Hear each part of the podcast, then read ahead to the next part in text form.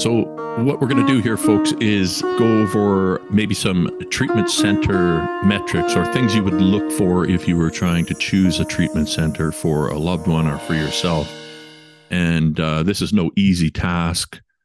As you know, we've discussed before the lack of regulation in mm-hmm. uh, in North America has made this a particularly burdensome task for anybody who's trying to kind of sift through them and find ones that are you've got ones that are on one side that are complete scam money laundering or or just uh, there to fleece people. Um, and then you've got older institutional kind of facilities like what's that one? Betty ford. Ones that have maybe uh, are standing on a reputation of longevity, but yeah, eh, when you look closer, you know it's kind of the same old thing. They're still not uh, effectively tracking metrics, and so it's a difficult task. There are facilities that I feel are perhaps better for some folks than others, and I think it's very much dependent on your circumstances. Mm-hmm. Um, but we can uh, we can go over some of the uh, the basic things that people look for and discuss them kind of as they pertain to us personally. And uh, that's about as good as we can do because everyone is going to have their own kind of needs. So. Yeah. And of course this is should be prefaced by saying if you have a choice because there are many people within our community who didn't have a choice at all and it was imposed upon them and then, of course, there are those who are eliminated by virtue of how cost prohibitive these facilities can be. So, if yeah. you had if you had choice, if you had time to research, if you had money, we're sort of saying if if if if those things yeah, are in place. Yeah, right? that's a that's a great point. Yeah, before we yep. jump right in here, assuming that everybody's got the resources to actually pick one of these facilities. Yeah, yeah in Canada, there's there's a stream that's supported by our normal healthcare system, and then there's mm-hmm. a kind of a private tier, and there's some overlap between. But the first thing we wanted to look at, uh, and I I felt was uh, I feel it's important is uh, staffing. So I guess we'll also say that I mean I, I've only been to one facility in Canada, and I'd never going back to another one, regardless of what happens and that is uh, Homewood in Guelph, and it was an inpatient treatment center, and uh, the duration was 35 days. And you, Corey, went to uh, an outpatient facility, mm-hmm. and I think you you kind of seem to have a better experience than I did. Yeah, definitely, definitely. So, and then I mean, my only other experience would be that when I was in in nursing school, I did a little bit at a very old facility in the Fraser Valley. Okay, so just to get another look at how maybe some other places are run. Yeah. I mean, I've I've investigated facilities for clients and I've looked at I keep an eye on especially the the facilities that are healthcare professional stream facilities just to you know because it, with uh, obsidian people always have questions about you know where am i going what's going to happen to me blah blah, of course these yeah. type of things so try to keep an eye on that but yeah one thing is uh, the staffing levels and the credentialed staff that are available so that means, you know, do they have a medical doctor on staff? Lots will say that they do, but maybe the doctor's only there for a day or two and it's very difficult to get an appointment because the group sizes are so big. Other ones you'll be able to get an appointment, but it'll be maybe a general practitioner who's just kind of cycling in and out. So there's a difference there where yeah. uh, bigger facilities will have an actual doctor on staff who's familiar with addiction medicine and if you go to some of the biggest centers in Canada, anyway, they'll have a, a psychiatrist available there for uh, diagnosing comorbid conditions, which I think is significant. That can be a, a, big deal for people because, you know, as we know, addiction is often linked to other mental health challenges. And then uh, whether or not they have a accredited uh, psychologist is important. Mm-hmm. And uh, the other thing that places like to advertise, or at least if they'll advertise it if their numbers are good, is the ratio of counselors to patients per group size. I don't know how important that is. What do you what do you think about about that one, Corey? And we're talking about uh, these are the uh, addiction counselors who uh, they have a, a bit of training, but most of them tend to be people who've been through a, a program, so they have lived experience and uh, then they want to give back or or or stay involved with the program somehow, or they believe in the program enough to to be a part of it, that kind of thing.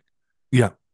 And what do uh, I think about that? I think I mean it really depends. It really Yeah. depends on on those individuals, on and you if in doing your research you will likely not have access to like what the training of the staff is.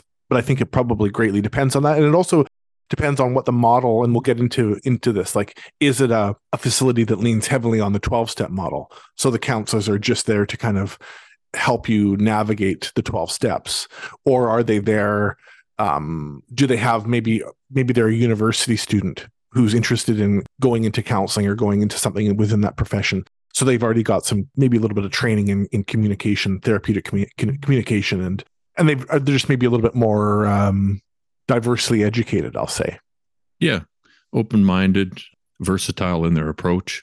Mhm. I think uh, one of the things that, I mean, if you do end up going to a facility where it is heavily based on 12 step approach, as many are, it tends to limit the options for folks who, who who really don't fit into that kind of paradigm very well and that can be a problem for example uh, maybe you're an atheist and you know that tends to be a little more challenging when you're in any kind of faith-based treatment program really but specifically the 12 steps. And uh, you know they'll try and get around that by saying that it's that they have programs for atheists specifically and stuff but ultimately that's that's not how that specific treatment program was designed. It was designed as a faith faith-based program and uh, it works very well for some people but it just doesn't work for everybody so it's something to be aware of if you're if you're trying to choose a facility you know and and lots of them now will include the, the options like uh, smart recovery at least and i think if, as long as you're going to a bigger center you're going to be able to attend those even in person now right Yes. Yeah. I was going to say that. So thank you for kind of prompting me there. That even uh, locally, and with, with, I'll say, when I say locally, I mean within our province, some of the 12 step facilities, 12 step heavy facilities allow their, their clients or their residents to, one in the Fraser Valley here brings smart meetings in. And, um, another one that I know of allows their their residents to to attend online smart meetings three times a week or however often they they like. I think as long as it's not interfering with other responsibilities and things that they're supposed to be taking part in. But yeah, hmm so the, Yeah, those it- door, those doors have opened up quite a bit, probably compared to five years ago. I'm sure. Yeah, yeah, I, I could see that. For people who don't know, the the Smart Recovery Program is more of a it's more of a pragmatic cognitive behavioral therapy based program. So they don't really there's not really a a faith or a higher power component to it as much as it is about looking at the way your your thoughts are affecting your behavior and and how your emotions are tied to your actions and, and things like Yeah, that. yeah. So the other thing about staffing that that I've seen with Obsidian clients, I've I've had a couple interesting situations where a client will be sent. I had one poor guy. He, he somehow got he ended up getting sent to a facility for a very very mild. I guess we can call it. A, they they thought he had a problem with codeine. Uh, I'm not even sure that he did, but what he did have was a, a significant nerve pain problem that was not being diagnosed where he was from. He was working as a healthcare professional, you know, maybe 12 to 16 hours a day. And this was more of a case of this guy. He, he had a, a, a really good, well, I don't know, good, a, a solid work ethic, I guess, but he wouldn't take the time off to see a physician. And when he saw a physician, they kept missing what the problem was. Mm. So eventually he got into trouble and uh, he, he got sent to a treatment center over east. And in the treatment center, he was able to, a doctor there referred him to a, a specialist who was able to diagnose him with the nerve impingement. And they actually fixed the problem that was causing him to be in pain all the time Wow. so that he was needing to take pain medication. And he never had a, like, that was the end of his problem. He just, wow.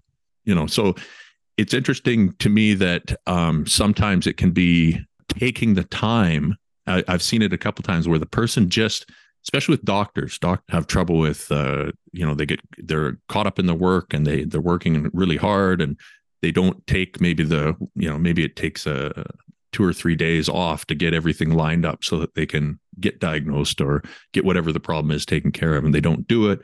And then it compounds and becomes a bigger problem they end up you know whatever it is uh, alcohol or pain medication there and then they get over there and they get the they get looked at and and then lo and behold they didn't have a it wasn't necessarily an addiction problem it was like a, a significant structural or pain problem that they hadn't dealt with. So yeah. um, being able to have access to a physician who can refer you to a, a, specialist that is something that i always keep my eye on too.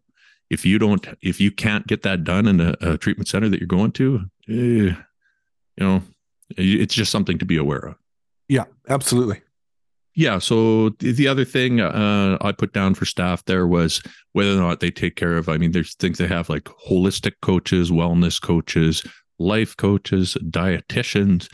The more money you want to spend, it can it can kind of get carried away with the the number of uh, specialties that they can have there. But depending on your problem, I mean, a dietitian would be important if you're maybe you have a comorbid uh, eating disorder, right? So these and are it's kind of a good sign, right? Like it's kind of if there's a evidence of some support staff in place or some like affiliate staffing of of of these specialties, it kind of is a good sign that there's like some thought and care put into into like to me that says patient outcomes like we we're going to kind of fill out some of the other areas of your life and and help you like you said with a dietitian or maybe it's a, a personal trainer is on staff mm-hmm. something that's going to like round out the experience a little bit more. And it shows that there's attention to people's well-being i think. Yes. You want to see that holistic approach and you don't want to see a facility that's cutting corners. Like um you know you and it, it doesn't take people long to to figure that out either because in any of the facilities that, in Canada anyway the ones that have been around for a while like uh, Homewood for example when I went to Homewood there was a a lot of talk about how the food there used to be of a much higher quality you know and then because there's so many return customers they can't get away with just all of a sudden changing the menu overnight, right? Because people people notice that type of stuff, and that's usually yeah. a sign that you know uh, somebody's trying to make a little more money or save some money somewhere, and and so that can obviously affect your experience. And yeah. I mean, to be honest, I when I saw what was being served there, I I I just I was kind of baffled. Like, and then their kind of outlook towards food in general was, well, it doesn't matter what you eat as long as you're not doing drugs. and they would actually encourage, like they had people, they would eating bags of candy and stuff, and they're, oh yeah, go ahead. And I was like, man, that's, I don't know about that. I don't, you know, I I do not yeah. agree that that just subbing in the the quick carbs to try and get through that spot. I don't I don't know about that. Yeah, and then also curtailing exercise because the uh, exercise facility was falling apart. You know, like yeah, these are things that that don't give a person confidence in the facility.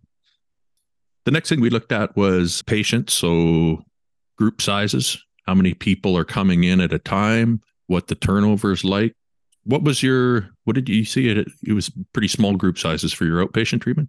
Yeah, I want to say 7 7 people at a time. Okay. So very intimate group.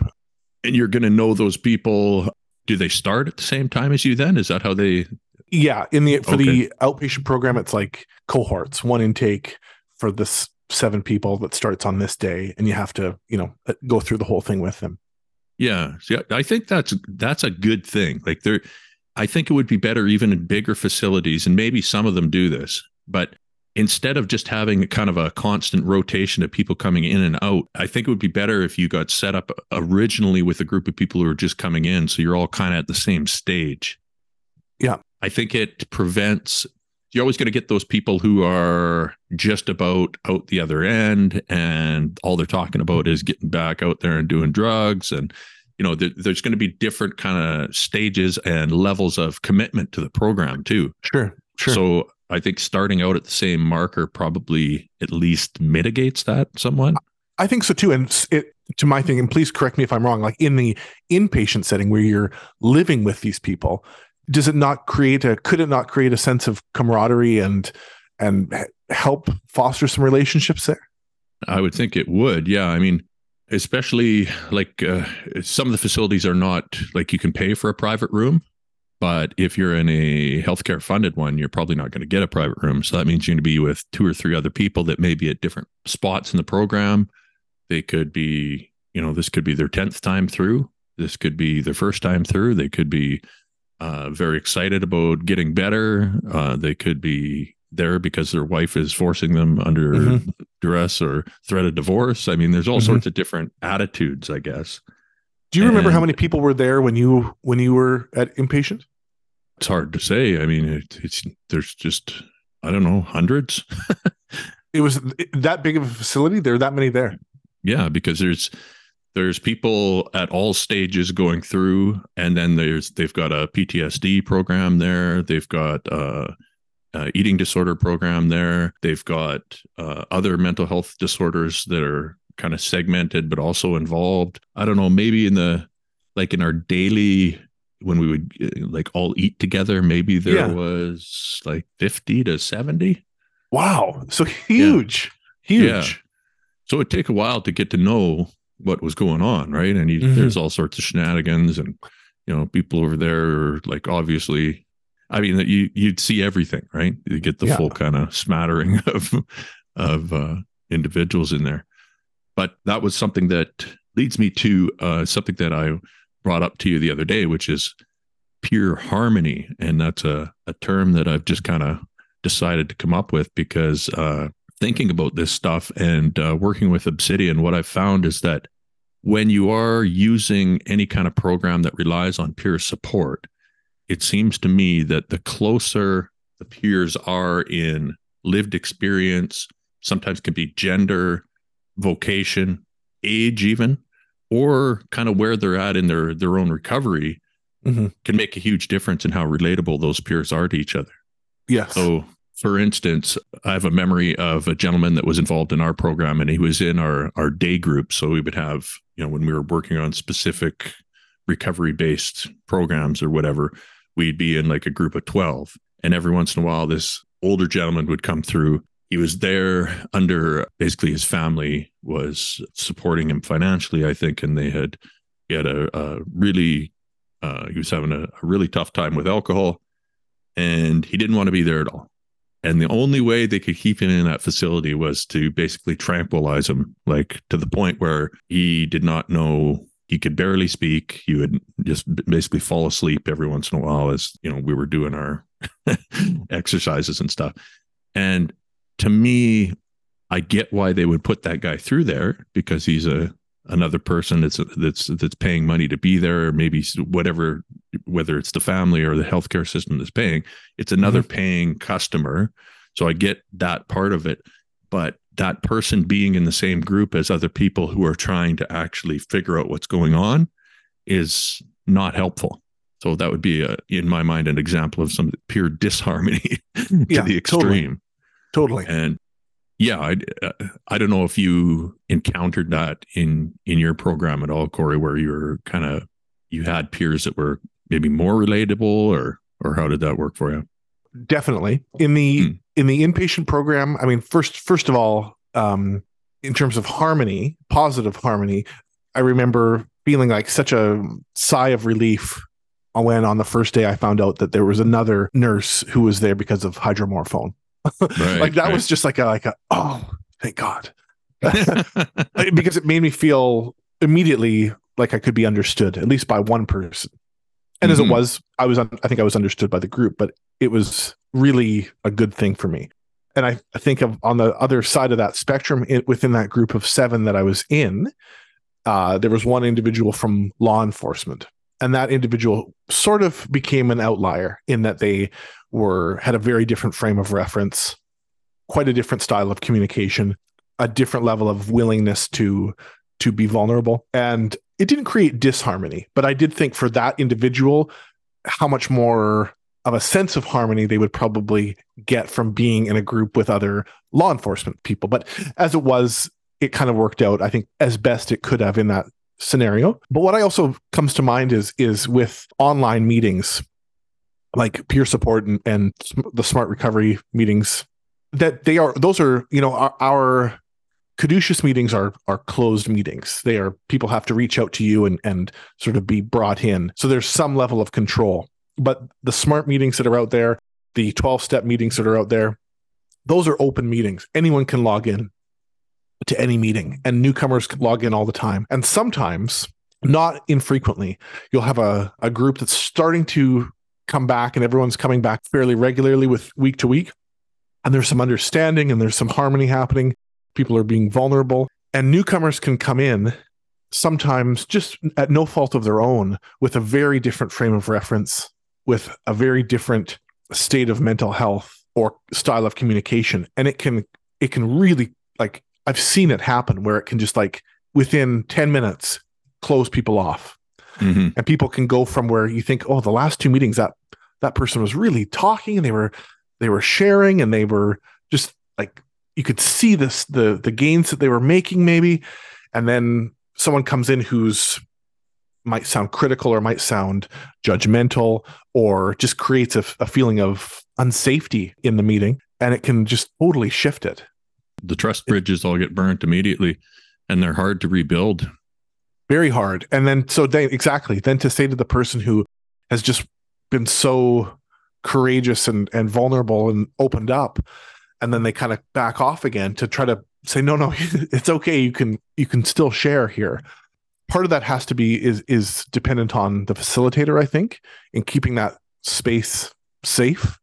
Sure um, yeah. but part of it is just the the nature of of having open open meetings and having or, a, or an inpatient program where people come and go and people are at different stages of of life. It's a really i mean for lack of a better word it's just an interesting thing to observe how that can change a group dynamic yeah, well, it, it sure does. Uh, bringing up the RCMP group member there is uh, that's a great example. I've had a couple RCMP uh, group members in Obsidian, and you know, great guys uh, with uh, very different, very different bases of uh, like their history is way different. The things they've been through is way different, and uh, their culture. There's a culture there in that vocation that is just very different. Yeah, and it doesn't really I think it's really hard for them to kind of relate to specifically. I mean, there's a little bit of a maybe with uh, with nurses and uh, first responders, there's a little bit of an understanding there, but it's it it it just it's another kind of bridge to cross. So I guess in a perfect world, or if you had the uh, the facility that uh, had the resources to be to be that specialized, it would be something where you would be watching people come in and be like, "Okay, all right, we got, you know, this this person, this background, this level of education, maybe their their age, gender, whatever. I, and there's arguments to be made about the gender thing, but I think there's there is a very real aspect to putting people together who are kind of trying to accomplish the same thing with the same background or at least as close to it as possible. Yeah, totally agree, Nathan. And I I think there's also something to be said, as we know in your Obsidian meetings, that there's a lot to be gained from controlling the group size. And in the smart community, one of the things that's happened within the last um, maybe six or nine months is that with my particular community that I was attending was growing so large that that we that facilitators were added. So I would take half the group, or sometimes a third of the group, and then the other facilitator or facilitators would take the other one, so that group size was kept to like 10 or 12 people hmm. max mm. max yeah and and that creates harmony that creates safety I remember, you know, just for kicks early on, I'm when I was doing the inpatient program, the facilitator wanted us, we had to attend a meeting every day. And so my smart meetings didn't run every day. So I would attend 12 step meetings just for the sake of signing off saying that I attended a meeting. And I remember mm-hmm. just for kicks, I attended like a Hollywood, California meeting and just to see what it was like. And there were like 85 people in the room in the in the Zoom meeting, in the Zoom session. Yeah. And I thought, like, how how could this be productive? How there's 85 people in a Zoom meeting? There's no yeah, safety in that. There's no there's no support either. I found that uh, as online, and I don't know. I've been, I went to a caduceus meeting where there was like, uh, I don't know, there had to be 50 people, and it was a disaster. I, like a full blown disaster. Yeah it's just i really i believe that the limit has to be 12 uh, under all circumstances but especially online like even yeah. 10 because if you there's a i think there's a period of time too where people you know, they run out of glucose. They're just they they don't have the time, and you always get that. It's like 50 minutes is about the max people are willing to really engage in general. Lots of times they'll go longer, but mm-hmm. I mean that, Caduceus meeting over East there was was scheduled for three hours. Three hours, man. Oh my god! Wow. Like, what in the hell? I mean, I, yeah, I, I don't know. It was uh, one of the craziest things I've ever seen. yeah, yeah. the other thing in general for treatment facilities is how they treat their patients or how they uh, what the reputation is for treating patients. So, are they treating people with respect and dignity in general? And the other thing that I think people need to be aware of is what the facility's protocol is for removing a patient, because uh, lots of them are not accountable for what happens to a patient when they kick them out of their program. So if for whatever reason they don't like what a patient's doing, and that can be a very, you know, it could be as minimal as not agreeing with uh, whatever recovery program they're offering there. If they remove somebody, they're they basically will call you a cab, and that's it. Or sometimes just put you outside. and this is uh, we've talked about the dangers of being in a treatment facility and not having any kind of drugs in your system and then being removed and all of a sudden having mm-hmm. access and what a huge uh, increase in overdose death uh, rates totally occur from that so you know i've i've seen people where they've been removed and uh, without a concern in the world as if they're they just kind of dust off their you know it's like okay you're you're gone that's it we're not having anything else to do with you and yeah. i think there needs to be some there needs to be measures in place to make sure that at least the the family members are aware of what's going on. There should be some kind of protocol in place to make sure that those people are getting back to a stable environment. That is my belief. Yeah yeah so Definitely. whether or not the the facility is responsible for that and accountable that's something that should be looked into yeah and then amenities what do you think about uh, the importance of amenities is that a big deal is it a deal at all well, I think it's a it's a tell. Like it, mm-hmm. it kind of shows. Um, I mean, first of all, let's assume if are these amenities kept up and kept clean and kept functional. Because if they're not, then that's a whole other whole other story and a sign of of neglect or a lack of care within the program. But this is a place, if it's an inpatient facility, that you're going to be spending all of your time. And those are the things that can keep you sane and can keep you productive, can keep you keep your mind clear and, and remove some stress of, of the day and can be really valuable, but also show that the facility has a holistic approach or has patient, you know, the quality of care in mind. Yeah, I recommend that people, when they're investigating a facility, see what they're offering online and then call and make sure that those facilities are actually available. And if they are available, ask when they're available because sometimes you'll you'll see a, a treatment center advertising a, a, bunch of different facilities and you get there and you're like oh you know what the sauna hasn't been working for six months or yeah. ah, the gym's only open two hours a day or you know so that can i mean for me I, like exercise is that's part of my mental health routine if i can't i need to be able to do something and all the treatment in the world is not going to help if i don't have some kind of physical outlet so that's uh, that's important. Um, and then there's there's other things that I think are are worth some things that I've seen that everybody talks about being helpful, like access to like a team sport. Like lots of people love the volleyball at Bellwood. Yes. you know, everybody talks about that. Access to nature, like what kind of are you going to a facility where you're in the middle of nowhere and you've you've got uh, you're surrounded by pristine mountains, or are you going into the middle of a city, or you know, I mean, that's for some people nature is very important i think it's important for us all at least a little bit and then there's uh, other things that may have significant value depending on the individual like uh, equine therapy and uh, art therapy or access to like any kind of therapy uh, animal really like uh, yeah I think they have in the states. They've got like basically where you get assigned, uh, you can get assigned a goat or a dog or all sorts of interesting programs like That's that. right. But it's but it's cool. You know, I I think that there's you can form a little bond with an animal like that, and yeah, and that's helpful. And then we talked about uh, food quality. Uh, that is something that I think. I mean, you got to have at least a basic level of nutrition being offered, and then what's the access like? Is the is breakfast at 6 to 7 a.m. and then the door's closed. You know, what's the, that's something that should be looked at too. Yeah.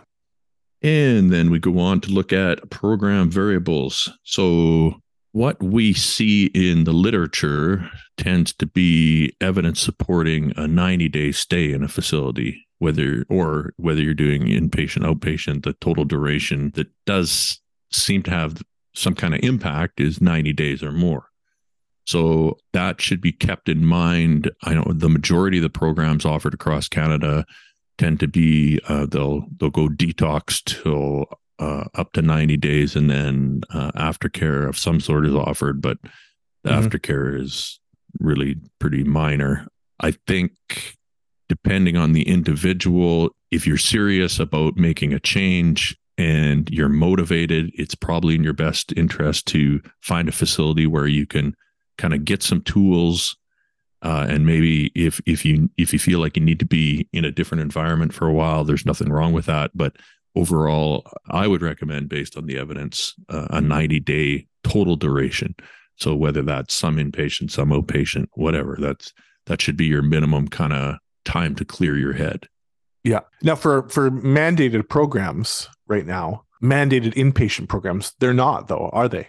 No, none are are mandated that no. long.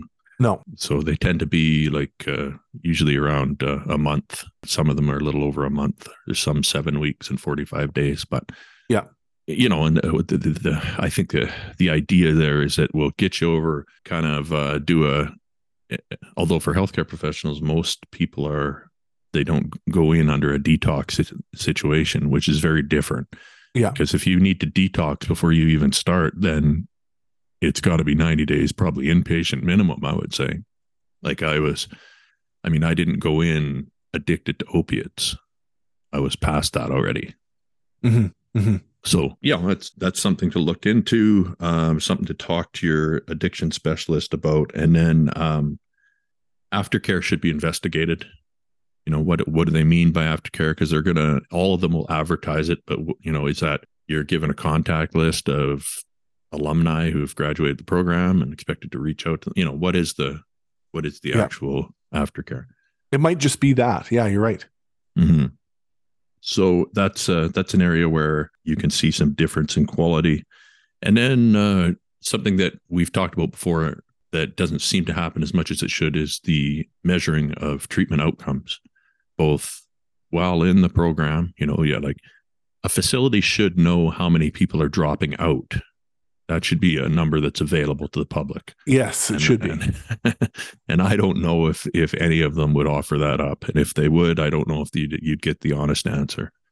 I mean, I think in general, it's a it's like a fifty percent for a a thirty five day program or something, fifty percent dropout rate. Mm-hmm. Um, that's just everybody who you know, like uh, that would be just an amalgamation of everybody who's trying to uh, go to a government funded program. But what would be nice is if they they gave you some numbers as part of aftercare. I think it would be great if if there was like a maybe even a quarterly check in with a patient just for a year. Yeah, you know that would be great. I just see okay, how many people got out and and did well uh, for at least a year, and what did those people do that the other people didn't? You know, mm-hmm. that would be a start, right? Yeah, I was I was told at the time uh, that I would receive one year follow up, like a I think with a, like a survey. Like, do I agree to be given a survey and talk to someone one year post outpatient? Mm-hmm. Didn't hear didn't hear from them. right. Ooh. Yeah. Yeah. So it it does make you wonder. I mean, if that effort is being made, then who you know what data is actually being collected, and then what data is on purpose not being collected. You know, it's uh it all needs an overhaul. The entire industry needs an overhaul in that regard. There's got to be yeah. some regulation brought in. Yeah, and it's a tough one because it, it those numbers can seem uh, discouraging. They can seem like a deterrent. Um, but in any other service, like if you were going in for surgery, you'd expect that the doctor would say there's a 75% success rate of this surgery. Mm-hmm and there it's just again it's the lack of transparency of course yeah yeah Yeah, I mean, you'd hope to be able to have, uh, even if the information is bad, it's better than not having any information. And uh, because if you don't have the, if you don't have a marker to start with, then how can you ever improve? And that's that's kind of that's probably one of the bigger problems with the entire industry, right? It's yeah, a, yeah, and it might having that information might allow for some some individuals, maybe not all, but some individuals may be able to say, okay, I really need to rally the troops after I get out of here. I need to have mm-hmm. my need to have some order, need to have some structure, need to change my housing, need to whatever. E- knowing that there's risk there, knowing that mm-hmm. there's mm-hmm. Vulnerability when you finish the program, and st- that statistically that risk exists.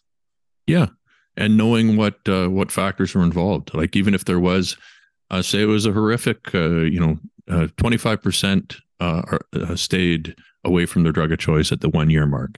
Okay, well, what happened to the rest? Like, tell yeah. me why. What what did they do wrong so we can try to avoid that you know any mm-hmm. information mm-hmm. is good mm-hmm.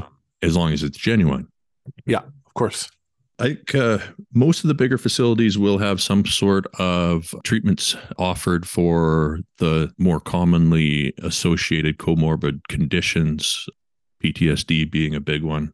Mm-hmm. uh, you'll see lots of eating disorders um, anything related to uh, that you see show up with addiction. It's good if a program has at least a stream available for those people to get some kind of time with their peers again, peers who have a similar background, and also some information regarding how it plays into you know if they do have a if they're having problems with substance use then there's often a lot of overlay in that whatever the mental health condition is so yeah um, that's good good information to have and if you've got a reputable mental health avenue open in a facility that's a good thing to see so we can look for that. Inpatient versus outpatient, I don't know. I guess if you've if you've got a real environmental situation on your hands. In our situation, our environment was our job. So yeah. It was much easier for us to be removed from that environment and therefore lower the risk of of having problems.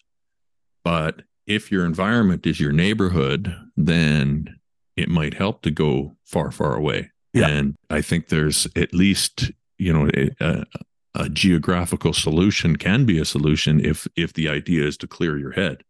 And sometimes that well not sometimes that's you you've got to have at least some period of time where you're giving your brain and nervous system a chance to recover. So if that's what it takes then maybe inpatient is what you're going to need. I guess if you're highly motivated outpatient could work but if you're and maybe if you're being monitored right? If you're doing random urine drug screens and you are motivated to do that. But uh, I don't know. What are your thoughts on that? Yeah, which is how it was for me. And I know for for the stream I was in, it was healthcare professionals. I think all of us were being monitored um, okay.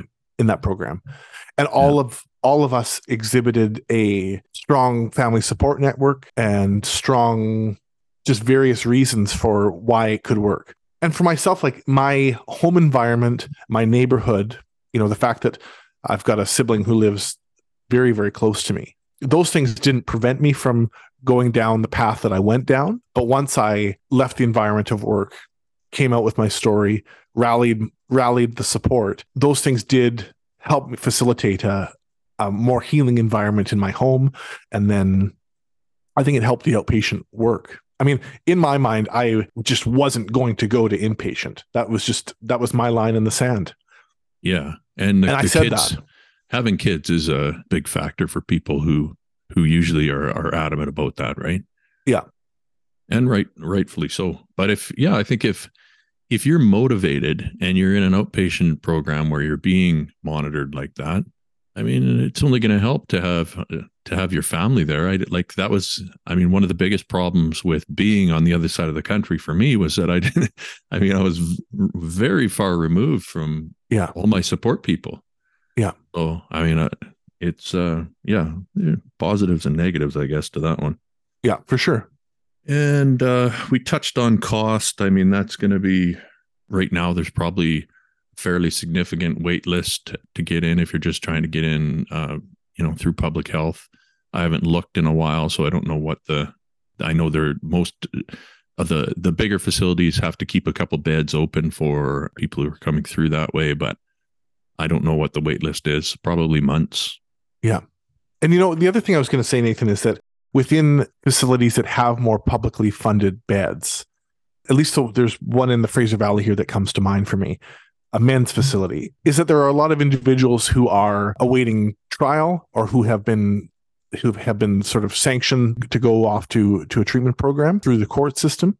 And so if you are a professional or if you it's just it creates a very very mixed bag of of individuals and and potentially i mean some some tough facilities some yeah. facilities with that where it's a really really mixed population i just i want to mm-hmm. say that as sensitively as i can that like these are not you know I, I look at the inpatient facility inpatient group that i was in as being such a little bubble of all sort of similarly trained similarly employed people with probably similar socioeconomic backgrounds and similar family supports, etc. But some of the public, I think, as you go into places with less funding or more public beds, government funded, it really becomes a, a diverse group, which could be challenging. Yeah, yeah, certainly good. How's that? Uh, just that's a good way of putting it. Yeah, uh, I won't add to that. I think you got it. and then uh, the last thing I wanted to touch on was uh, how a program kind of integrates family support. So some are very yeah. good about getting the family involved. They actually offer programs that are designed to support family members, and others are, you know, more. They kind of want to. It feels like they want to cut you off and kind of mm-hmm. keep you in and and uh, limit your contact with the outside world almost. So I think it's it, it depends on how they're how they're supporting those family members, of course. But I think being open to facilitating the integration of family along with the the treatment program is a is a positive thing. Oh yeah, I couldn't agree more. Like how beneficial or therapeutic is it going to be if you are trying to break all these habits habits and establish new neural pathways and change your behaviors and if you have family members who are back where you were a year ago who haven't learned along with you you know, one of the most beneficial things I think for me was being able, because it was outpatient, being able to go back and talk to my family and my circle about things that needed to be talked about, things that came mm-hmm. up for me, where I was like, hey, what about, what about this? Yeah. Whether it was like, like stuff from my past or just like dynamics of our relationships that I wanted to talk about, that really was helpful. And it didn't fix everything. But if I was like left to my own devices and then and isolated and then coming back into all those relationships with like a list of things that I wanted to change about family dynamics, etc. I can imagine that being a lot harder than being able to do it live or, or yeah. close to live. Yeah, you'd want to be able to address those things in real time. Yeah. That's a significant benefit to outpatient that I didn't think of. Because I mean, even if like when you're in inpatient and even if you have access to uh, like a, a certain amount of time when you could be on the phone or the computer, it's still not it's not real time. Like it's not something comes into your head and you pick up the phone and be like, hey, you know, what about this thing? Or, and yeah. uh, I mean, yeah, that would be, what do you make a big list of those things and try to tackle it later? That's going to be a yeah. wild situation. yeah. But can you think anything else that we, we missed there? Other than we're we're assuming that you're going to go to a medication assisted facility. I, I don't consider anything that's not medication assisted to be a treatment facility. Um, yeah. That'd be fair to say. Yeah, that's fair. You know, the other thing I was going to say is that, like, in looking at reviews, like, very, very tough to kind of collate all the reviews that you find online and make sense of them. Looking, doing a Google search and, and finding reviews there, you tend to find reviews of a certain persuasion, some hostility, some negative sure. reviews, not entirely, but greatly. Um, but there are other forums, you know, looking on Reddit and looking on other forums online where you can find a bit more of a, a bit more thoughtful reviews, thoughtful discussions, some back and forth about people who went mm. and spent time in those facilities. I would check out both those avenues because it's it's some for some facilities just looking at what Google says it can be pretty discouraging. Yeah, yeah, because they'll have they'll have cleaning services on there too, right? That too. So if you see a facility that's like, I mean, red flags be like boasting a 90% recovery rate. And then you look at the Google reviews and it's all five stars in the first 15 or, oh, it changed my life. yeah. yeah. Don't, don't go there. yeah. yeah. Go, go to Reddit and find out what's actually going on there. Yeah. Yeah. But uh, yeah, I think that that's a good summation for now. If we think anything else, we'll relay it along. I think so too. I guess the last thing I would say is like keep your ears open for p- people who are in meetings, and if you're attending meetings early on, and if you're attending meetings that are semi-local, you can often get little um, pearls about places and and some really strong um, recommendations and ideas about places that that work for some people. And there's people within recovery meetings uh, in the community where you can send them a message and say, "Hey, I want to be able to talk to you a little bit more about facility X and what you actually thought about it." That might be mm-hmm. one of your your best routes to, to go. Yeah, yeah, for sure. Uh, I, I, would caution grain of salt there too. Just uh, make sure you talk to more than one person if you yeah. can, because uh, you you get you could find two people went to the same place at the same time, and one will hate it, and the other it saved their life. So yeah, of course. Yeah. All right, Corey. I think we'll leave it there. Good to see you back in action. Thank you. You too. And uh, we'll talk to everybody later. Sounds good. See ya. See you soon.